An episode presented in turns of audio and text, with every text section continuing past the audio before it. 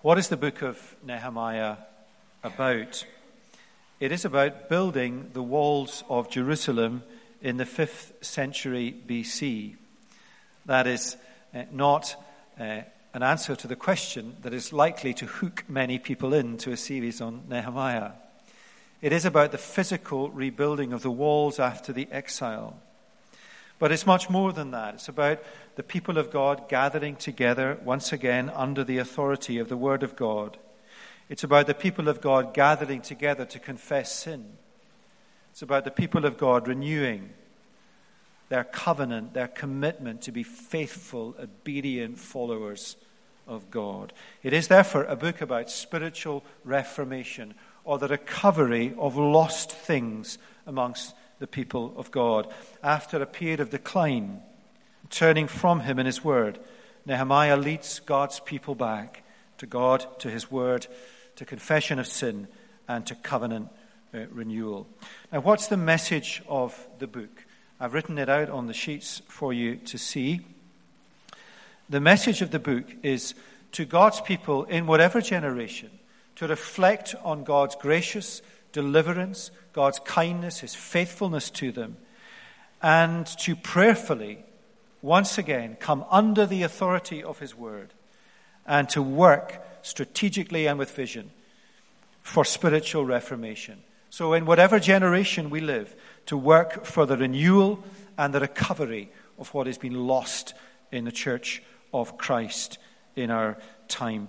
So, how does it relate to us? Look out this morning to the spiritual state of this country and this city, and look in primarily to your own lives and to our own heart as a church family. Roger spoke about training a new generation of ministers because you cannot be sure that if you go into a church on a Sunday in this city or in this country, you will hear the gospel. In fact, the chances are you won't. The chances are you will hear something altogether different, and the authority of the Word of God will not be there. As we look out and look in, it is a fair assessment that sin and disobedience of God's Word have left the church in Scotland at a pretty low ebb. And we are in need of spiritual Reformation, the recovery of the key marks of the church. Reformation is not something we look back to. This year is the 500th anniversary of the start of the Great Reformation in Europe, when, under people like Luther and Calvin, the gospel, repentance for the forgiveness of sins, was recovered, and the church was freed of all the clutter and mess that was never meant to be there. One big danger is that this year we get stuck in the past looking back. And nor is Reformation for the future. It's not the next generation who will pick up the baton and seek to reform the church. And nor is the Reformation for somebody else. The Reformation is always for every generation now and for us to do what we can do. And the need in our country today and in this city is urgent. Chapter 1 Nehemiah, in his day, saw what was needful. He saw that Jerusalem needed rebuilding. The application to us, I guess, is that the kingdom of God needs rebuilding in our time. He saw it and he felt it. So, what do you do when you see something and feel it in your heart as a Christian? Well, just think of what we just prayed for. When I described to you what has happened, did you not feel it in your heart? Of course you did. When we look out on the spiritual state of Scotland or the city or the sin in our own lives, we see it. But when we feel it, then we pray to God about it. It's a striking thing. See it, feel it, pray. But having prayed, Nehemiah chapter 2 gets up, gets on his horse, and surveys the walls. He works strategically and with vision in his day to seek to rebuild the church, the people of God. Chapter 3 is about partnership. He's not a lone ranger leader. He embraces the whole people of God in the work. Now, if you've glanced at chapter 3, um, I'm not going to read it for obvious reasons, all, because it's got all sorts of unpronounceable names. I'm going to read 12 verses of it that will have a go, and the pronunciation of my Hebrew names will be entirely different from the first service. Let the reality of this, this is real stuff, real people, real life. It's not made up. Let me read verses 1 to 12. Follow along in your Bibles. Then Eliashib the high priest rose up with his brothers the priests, and they built the sheep gate. They consecrated it and set its stores. They consecrated it as far as the Tower of the Hundred, as far as the Tower of Hananel. And next to him the men of Jericho built. And next to him Zaccur the son of Imri built. The sons of Hassenaah built the fish gate. They laid its beams and set its doors, its bolts, and its bars. And next to them, Meremoth, the son of Uriah, son of Hakoz, repaired. And next to them, Meshullam, the son of Berechiah, son of Meshezabel, repaired. And next to them, Zadok, the son of Baana, repaired. And next to them, the Tekoites repaired, but their nobles would not stoop to serve the Lord.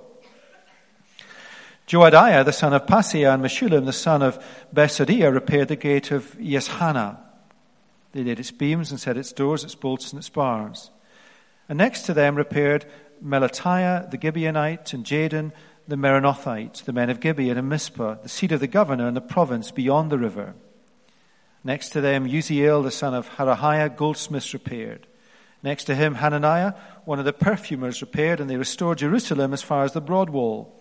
Next to them, Rephaiah the son of Hur, ruler of half the district of Jerusalem, repaired. Next to them, Jedaiah the son of Harumph. That's the best name, isn't it? Harumph. Nobody here called Harumph. Apologies. Repaired opposite his house. And next to him, Hattush the son of Hashabaniah repaired. Malchijah the son of Harim and Hashub, the son of Pahath-moab repaired another section of the Tower of the Ovens. Next to him, Shallum the son of Hallohesh, ruler of half the district of Jerusalem, repaired he and his daughters. Now, there's a flavor for you of the chapter. Now, the notes on the service sheets. You'll see the first heading I've got is partnership. And Nehemiah is a great leader. And God raises up leaders. Nehemiah was a prayerful and humble man, and so God could trust him. He was a visionary and a strategic thinker. But he was not a lone ranger. A mark of effective spiritual leadership is always motivating and enabling others. And so his vision was to work in partnership with others, sharing the work according to different people's gifts. So if you think back to chapters 1 and 2, the rhetoric begins with I, Nehemiah. But by the end of chapter 2, the whole people of God are saying, Let us rebuild the walls. For Nehemiah, the leader, has shared with the people the urgent needs of his day, and he has said to them, All of us are called as God's people to share in the work of rebuilding, spiritual reformation. And the principle here is partnership, working together for spiritual reformation. Gospel partnership within a local church. Everyone playing their part. Gospel partnership in a city. Churches working together with a vision for this city of Edinburgh for its spiritual reformation, for the kingdom of God, for the glory of God, that is more concerned for that than for my church or my part in that.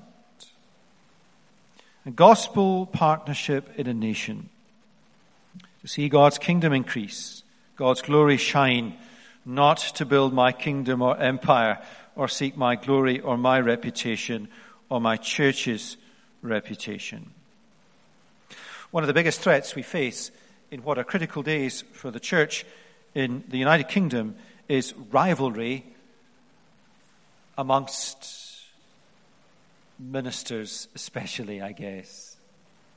Rivalry between churches. Rivalry within churches in terms of leaders jockeying for power and position. If we cannot work together, we will not have the force of impact we should. Now, that's uh, perhaps well illustrated for those of you who are undergraduate students. You together will undertake a work of spiritual reformation over the next week in this city. All the university CUs will gather together. You will not like everybody, and they will not like you. You will not think exactly the same as they do. Your priorities may be a little different.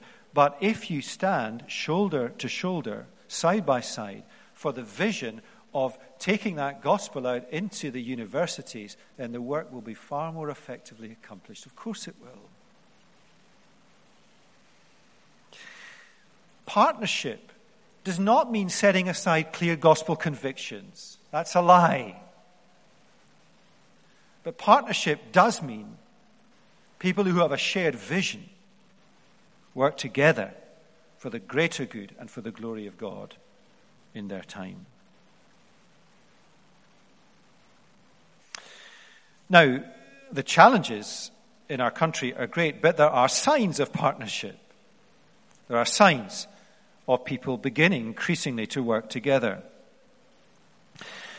But chapter 3 describes the partnership of all of God's people in rebuilding work or spiritual reformation.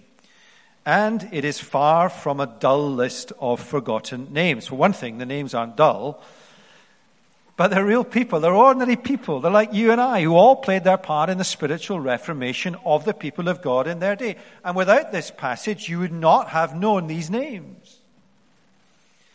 They are a surviving reminder of, in times of reformation, all of God's people put their shoulders to the work.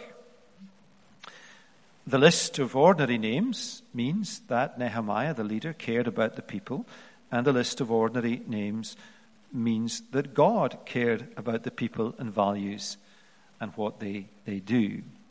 It is an authentic list. One of the features of it, if we had time, is that there are four names. Meshullam is one, and we meet him in verses 4, 6, and 30. And actually, we meet two Meshullams. And uh, if this was kind of made up, you would give them all different names. But it's not. They've got the same names, and Nehemiah has to distinguish them by where they come from and what they do. Now, let me draw a number of principles from this list. Number one is the leader's example. Nehemiah, we have already seen, led by example. The opening verses of chapter 3 tell us that alongside Nehemiah, Eliashib, the high priest, and the rest of the priests take the lead. Chapter 3, verse 1.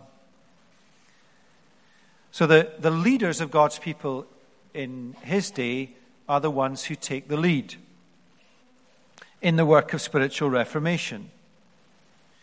And as you read through the Old Testament and the history of the people of God, and as you look at the church today, sadly, it is more often the case that the leaders of God's people lead God's people away from God rather than lead them faithfully to God. Now, applying this to our context, we cannot make a straight line application from priests, in particular the high priest in the Old Testament, to Christian ministers or elders in the New Testament. The equivalent of the high priest in the Old Testament, Old Covenant, is Jesus in the New Testament and New Covenant. He is the great high priest. He is the permanent high priest. He is the perfect sacrifice for sin. He is the perfect example to follow. He is the only prophet, the only priest, and the only king. Now, what that means for us is that Jesus is the leader of his church, universal and local. He leads the church in Scotland, in this city, in Chalmers. He leads it by his perfect example and through his words, Scripture. So we are to follow and submit to his rule. Chalmers Church is led by Jesus through his word. And the elders in a church lead, as Roger has reminded us, under Jesus.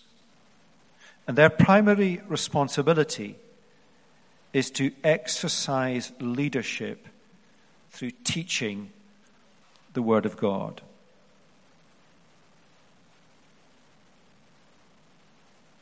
So, woe betide a Christian minister in this city who stands behind a lectern this morning and preaches anything other than the Word of God.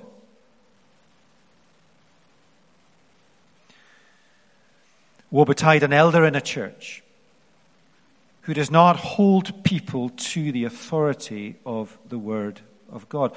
For what a minister does, or an elder does, if they do not teach the Word of God, is take the scepter of rule out of the hand of the Lord Jesus and take it themselves. When there is reformation or renewal in the church, there will be more and more churches where the ministers call God's people to submit to the rule of Christ through his word. When there is reformation within a church, local, all across the church, small group leaders will call people to live under the authority of the Word of God, and Christ will rule his church. Which is why, as a church, we are committed to, as Roger has so clearly expressed, and I didn't tell him what I was going to say before he said that. I'm often astonished at the coincidences that God achieves on Sundays which is why we need to do what we, by circumstance, are able to do. And that is to train people to lead churches who will lead them under Christ, under His Word. What God may do with that in His enigmatic providence, we do not know. But we can do that for the need is great. Secondly, builder's priority. Verses 1 to 3 tell us what the priority was in the rebuilding work. Now, I searched for a map of Jerusalem to put up on the screen at this point. For two reasons to keep you awake if you had fallen asleep, but also to show you where the sheep gate is in Jerusalem, on the basis that not many of you will know where the sheep gate is. The bit that they built first was the top of Jerusalem, the northern end. And the northern part of the wall was the bit of the wall that was completely razed to the ground, because that's where Nebuchadnezzar invaded Jerusalem. And the sheep gate is called the sheep gate because you brought sheep through it to the temple to sacrifice. And if you wanted to get to the temple in Jerusalem, the place where God's presence was, you would go through the sheep gate. It's a 10 minute walk from the sheep gate to the temple. So that's where they begin to build first. What's the significance of that? Well, the significance of that, I think, broadly speaking, is that they put God first. the most important thing that drove them, that they did first, was to see God once again with his people and to see God's glory once again restored in Jerusalem, shining out as a beacon to the surrounding nations. The glory of God, the kingdom of God, the presence of God were the priorities in the work of spiritual reformation. Let me give you a helpful New Testament reference. This might be helpful. Matthew 6, verse 33. Seek first the kingdom of God and his righteousness, and all these things will be added to you. And that principle means putting God first in our lives and not being distracted by or worrying about things that don't much matter.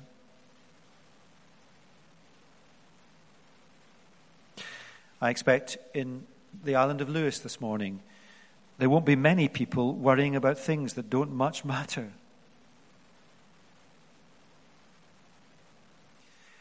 The only thing that matters ultimately in this life and in this world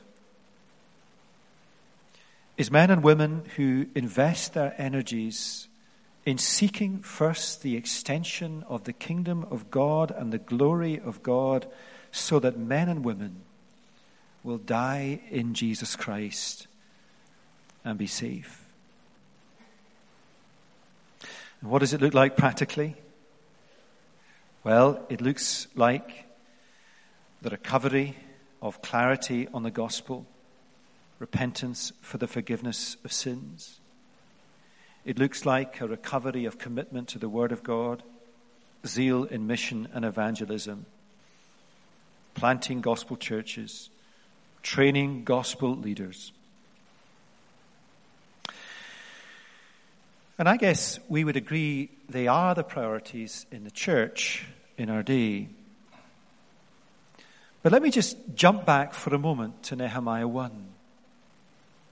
It is one thing to see them, it is another to feel them, and it's another to be moved to pray that God will pour His energies and spirit into that work of spiritual reformation. The most powerful words, I think, in the book of Nehemiah are at the end of chapter 1 when Nehemiah says, And God was in it.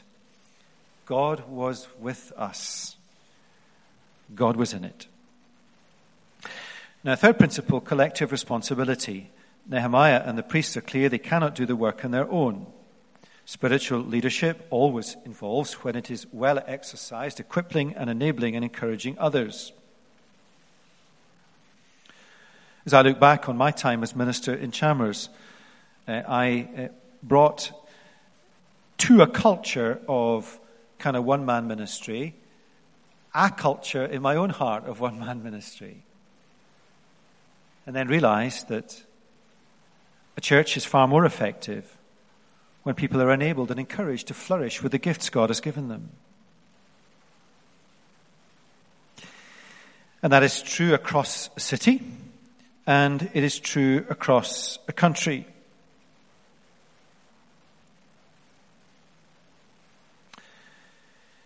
When we speak of the Christian faith, it is striking how much emphasis we give in our rhetoric and indeed in what we sing to the individual aspect of faith. Maybe 70% of the worship songs, and I'm not having a go at worship songs or hymns, they're the same. The best of the modern ones are fantastic, the worst of the old ones are dire. Every generation writes good stuff, but 70% of them have the pronoun I. But the Bible is dominated by we the people of God, gathering together to worship. Being in a church is not primarily what we get out of it, but what we give to it. Sometimes people move churches for good reasons. Some of you have come to this church from other churches, and it's been right for all sorts of reasons. But when people say to me, I want to move to another church because I don't like this thing about it, then you've got to worry and question what they see church for. Church is about what we can give to it. It is a team effort in a time of reformation. There are to be no lone rangers. There's a wonderful phrase in this text. It occurs 30 odd times. And next to. You hear that when we read it? And next to, and next to. And ne- what it means is literally shoulder by shoulder, or cheek by jowl, right up against each other, working together for spiritual reformation. That's a great metaphor for the mission in this city this week among students, shoulder by shoulder, standing beside each other. Just to say as well that while the unity and collective commitment of God's people is important, the list is not monochrome. They're not robots. It's multicolored. There's a diverse group of people, each with their different gifts and parts to play. Some are goldsmiths, some are perfumers. There's a lot of perfumers in Jerusalem, it seems, in the ancient world. Some are, well, there's a whole diversity. And in terms of application, there's a lot of New Testament passages about how the church is a body made up of all sorts of people. Teamwork. And teamwork requires, of course, team players. Now, let me express that more spiritually. Partnership requires fellowship. When we become Christians, we are reconciled not only to God but to one another. Partnership requires fellowship, and we're off to a good start. The Holy Spirit creates within us the ability to partner, to have fellowship with our fellow believers. But we so easily fall out in a church like this. We so easily fall out as ministers with other leaders.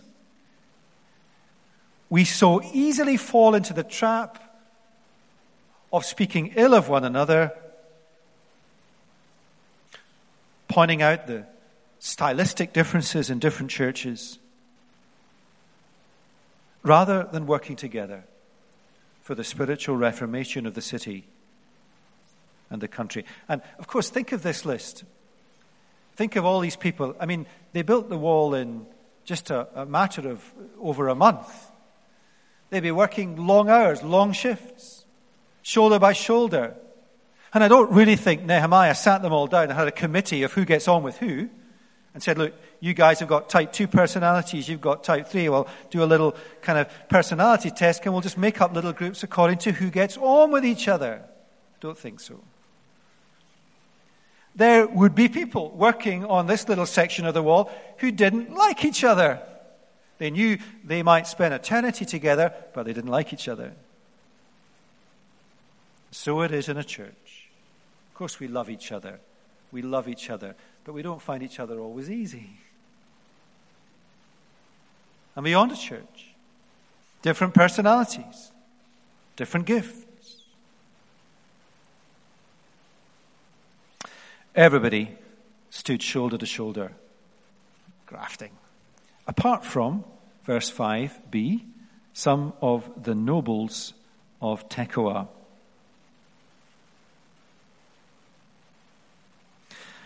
Now, uh, Nehemiah sought to include this reference in what is a very encouraging chapter as a sign of the opposition to come.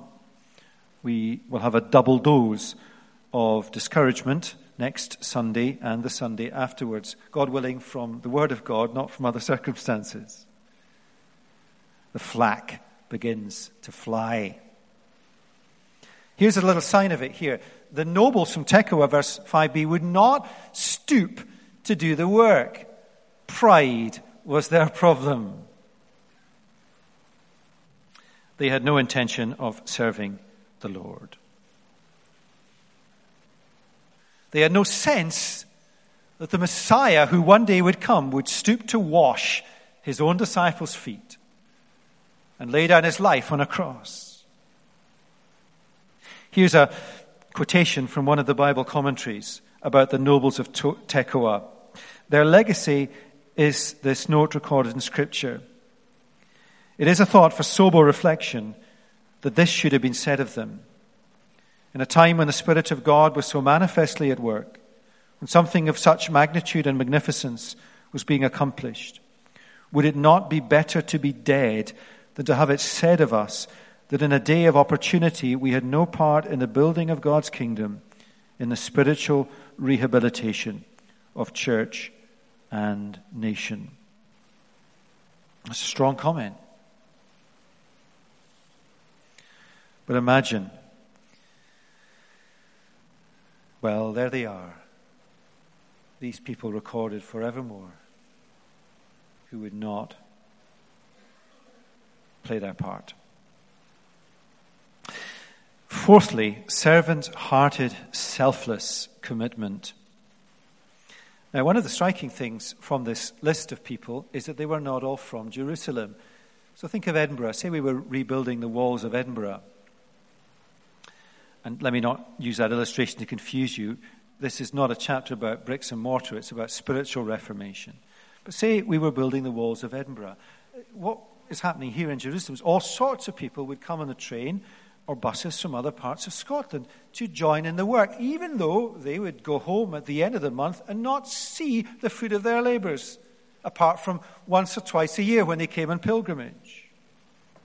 I mean, there were people here, and the text tells us, who built bits of the wall opposite their front doors. Now, they would be motivated to do that. But there were people from Tekoa, Gibeon, Mizpah, Zanoah, Beth, Hakkerem, Beth-zur, Keilah, all towns up to 50 miles away.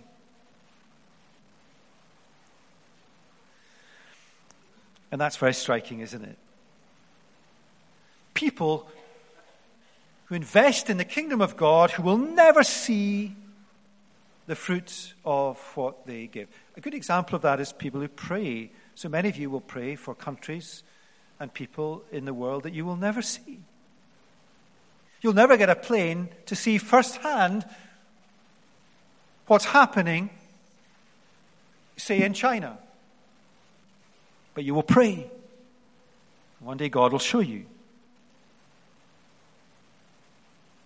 Another example of sacrificial service here in this chapter is that lots of people, having completed their part of the wall, went on to work just as enthusiastically on another uh, section. Just to prove to you that I'm not making that up, Meshullam, verse 4, had a wee rest, and then by verse 31, he's at it again. Somebody after the first service said, Do these kind of people not annoy you? what a thing to say. You can, you can see where he's coming from. You know, they're little keen beans that are just always there. And it's striking, though, that he did his bit and then he went to do some more.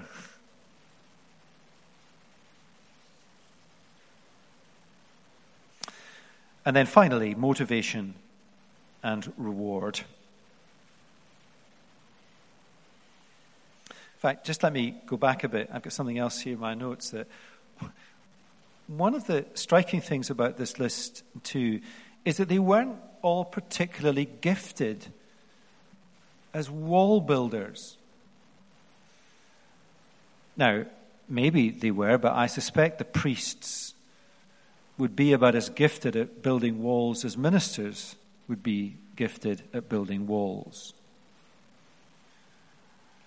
Although Alistair is an exception to the rule, one of our ministry associates, if you need any building work, he's your man.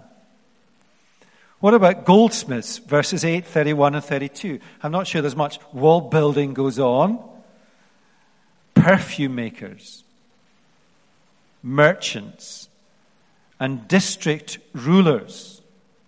You know, chief executives of local councils wouldn't be do much wall building. They may do budgets for wall building, but not much wall building. What does this mean? It means that we must not hide behind I am not particularly gifted for this work, not to engage in the work of spiritual reformation. Oftentimes that leads us just not doing stuff. And I'm sure all around the walls there were people who would encourage them in how to build them.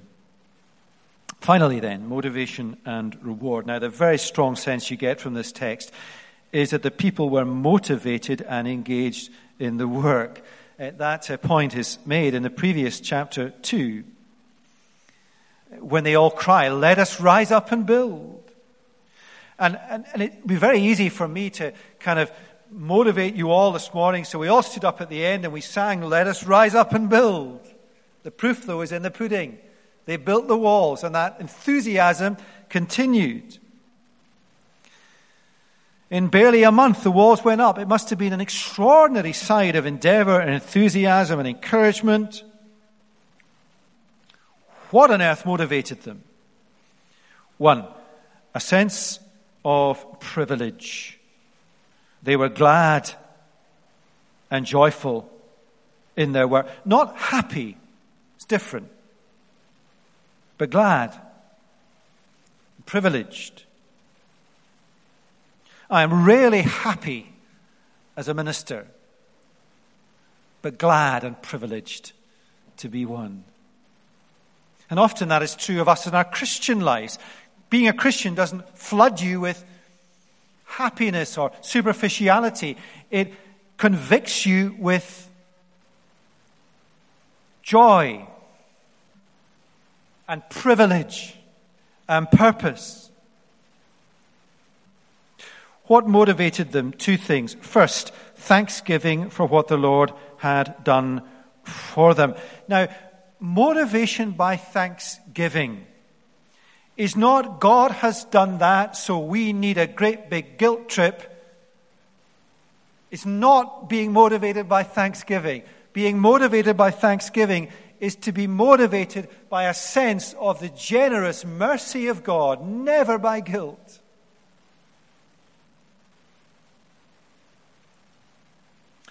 I think if any of us in Chalmers gives to the building projects out of guilt, we should return all the money.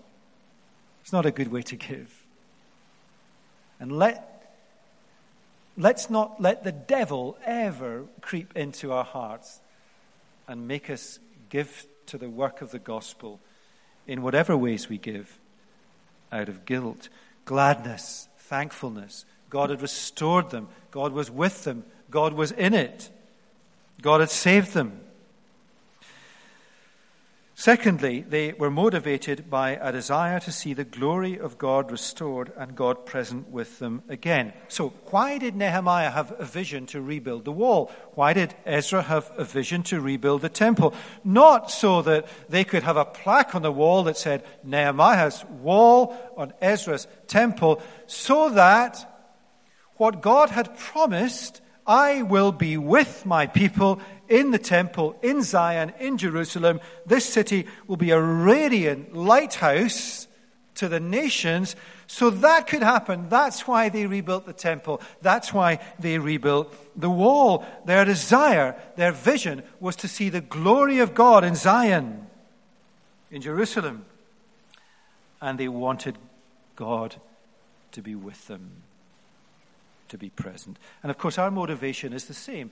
The great vision for spiritual reformation in this country, or in this city, or in this church is to see the glory of God more, to see the kingdom of God advance, and to know God with us in a powerful way.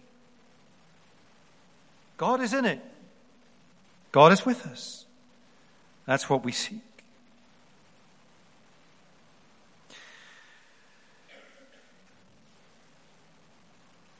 And in doing so, our vision is to align our priorities with the priorities of God, and thereby the Spirit of God will be at work. Let me root this, though, into real day to day life.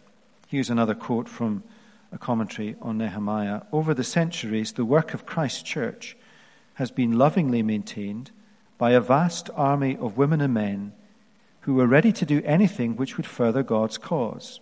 Cleaning, catering, magazine preparation, flower arranging, building repairs, home visiting, leaflet distribution, and scores of other tasks. Now, I would add to the list preaching, pastoring, and all the rest of it, because in excluding them, you kind of make them out to be different tasks. They're all the same according to our gifts. Preaching, pastoring, evangelism, which will never be acclaimed this side of heaven, but they have been done for God's glory and other people's goods, and that is reward enough. That's true, isn't it? Now, that's chapter 3 of Nehemiah, and I have said nothing about a building. Because this is not about buying a building. Nehemiah is not a book you turn to when you have a building project. Because we are not giving money to buy bricks and mortar. What are we giving for at this juncture in our church life? We are giving money for the glory of God in this city, and so that we can do what we can do for this country and something that will be there for generations to come.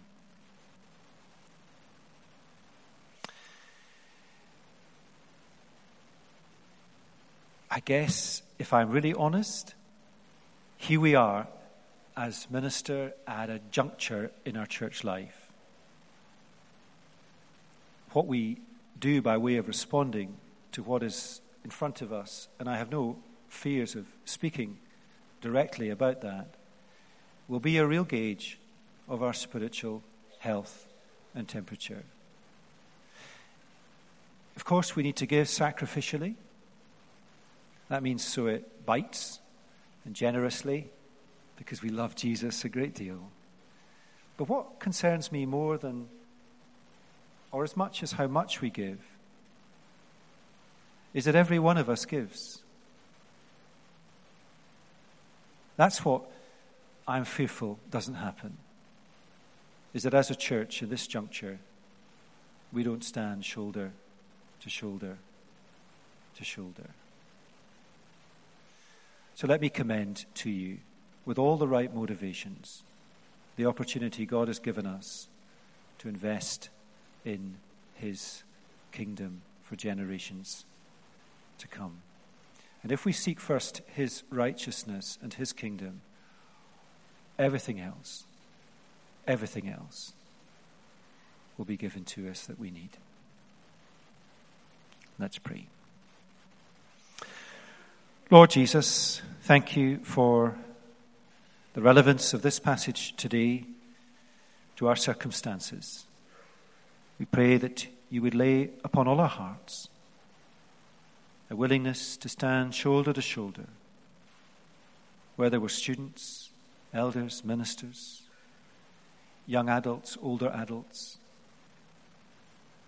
Whatever age and stage we are, we pray, Lord, that you would lay on all our hearts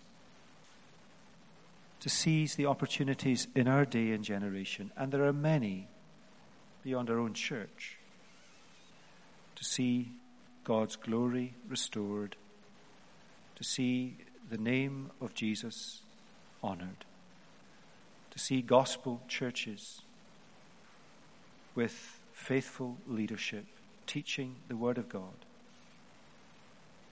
Help us not to see Reformation as something in the past or something in the future or something that somebody else does in another church or something that other people do in this church. Help us to hear your call and your commission for now. And we pray all that in Jesus' name and for his sake.